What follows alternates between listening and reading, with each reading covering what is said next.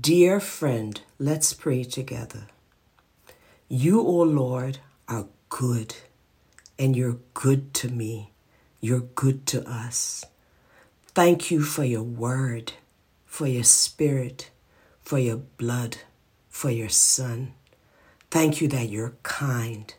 Thank you that you choose to make yourself known to us.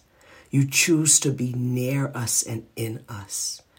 Thank you that you forgive us, that you're kind to us, you provide for us, you heal us, you take care of us.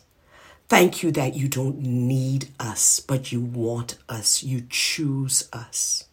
Give us a spirit that chooses you, that wants you, that know that we need you. Teach us to love you the way you love us. Thank you, Jesus, and amen.